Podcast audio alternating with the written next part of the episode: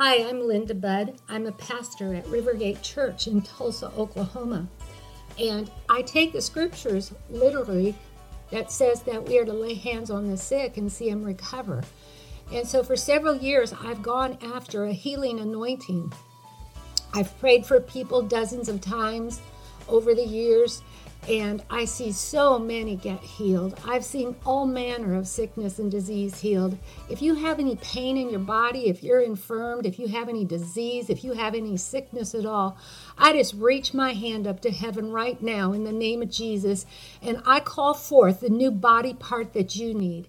Listen to this testimony. A young lady needed healing from so many things in her body and she wasn't getting healed. Well, then later, word of knowledge came about a spirit of torment and murder. And she said, "Yeah, that was that's me. I'm carrying that spirit of torment and murder." And so we cast that thing out of her, and we declared a word for Courtney that a spirit of counterfeit causing her to do, to doubt God would come off of her. And now she will walk in his power. And I began to see her change. She still didn't get healed, but I began to see her change.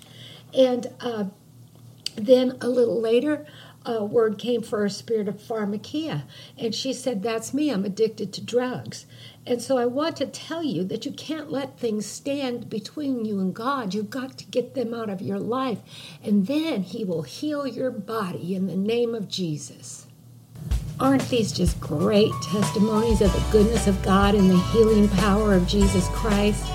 If you are interested in having me come and speak at a motivational event, your church, or a conference of some sort, I am more than happy to consider that invitation.